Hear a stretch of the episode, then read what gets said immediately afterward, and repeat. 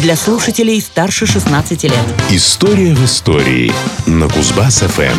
История в истории.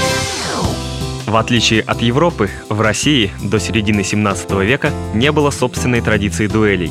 Только ближе к 18 веку практика отстаивания чести начинает понемногу перениматься у Запада.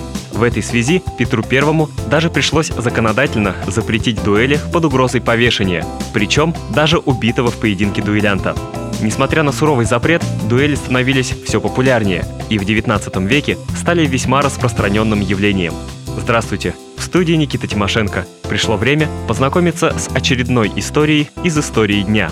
8 февраля 1837 года в Петербурге состоялась дуэль между Пушкиным и Дантесом. Исторический момент. Георг Карл де Гекерен. Так на самом деле звали французского кавалергарда, несшего службу в России и более известного как Дантес. Он был блестящим молодым офицером, статным, красивым блондином, любившим балы и светские мероприятия. На них-то он и познакомился с юной Натальей Пушкиной, супругой поэта. Дантес пользовался большим успехом у женщин, ему приписывалось множество романов. Потому неудивительно, что вскоре в обществе поползли слухи о вспыхнувшем между ним и Пушкиной романе. Поговаривали даже, что это не просто интрижка, а якобы Дантес покорил сердце красавицы и в этом добился победы над Пушкиным. В ноябре 1836 года Александру Сергеевичу пришло анонимное письмо, недвусмысленно намекающее на любовную связь его жены с Дантесом. Учитывая царившие в то время в обществе взгляды, слухи, даже клеветнические, для разжигания конфликта играли порой куда большую роль, чем реальное положение дел. И эта история не исключение. Едва злая молва доползла до поэта, он послал Дантесу вызов на дуэль. Однако буквально через неделю тот сделал официальное предложение Екатерине Гончаровой, сестре Натальи Пушкиной и, соответственно, свояченице Александра Сергеевича. Дуэль пришлось отменить, но конфликт на этом не был исчерпан. Пушкин отказывался иметь какие-либо отношения с Дантесом, что, конечно же, обостряло ситуацию. Из истории дня. В январе 1837 года Пушкин отправил приемному отцу Дантеса, Луи Гекерену, письмо, в котором крайне нелестно отзывался о его приемном сыне и отказывался знаться с их семьей. Пушкин понимал, что письмо носит чрезвычайно оскорбительный характер и неизбежно приведет к дуэли.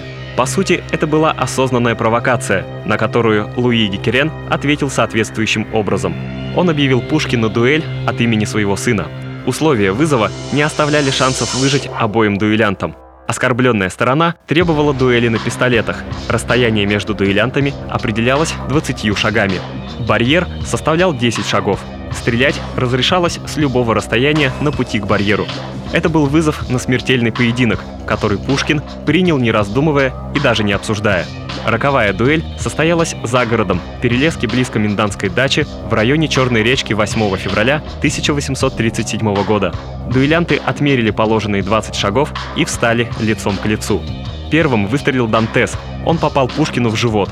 Поэт упал и потерял сознание, однако быстро пришел в себя и заявил, что, несмотря на ранение, в силах сделать ответный выстрел.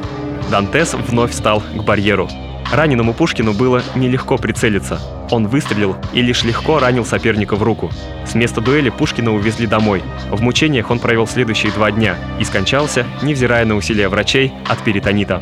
В момент его смерти были остановлены часы, которые сейчас хранятся в музее, организованном в Доме поэта, и являются важным экспонатом коллекции. История и даты. Похоронили Пушкина 18 февраля на территории Святогорского монастыря Псковской губернии. В отношении всех остальных участников дуэли возбудили уголовные следствия.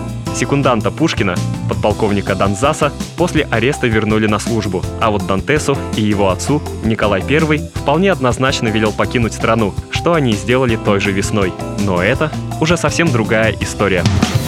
История в истории на Кузбасс-ФМ. Вот такая история.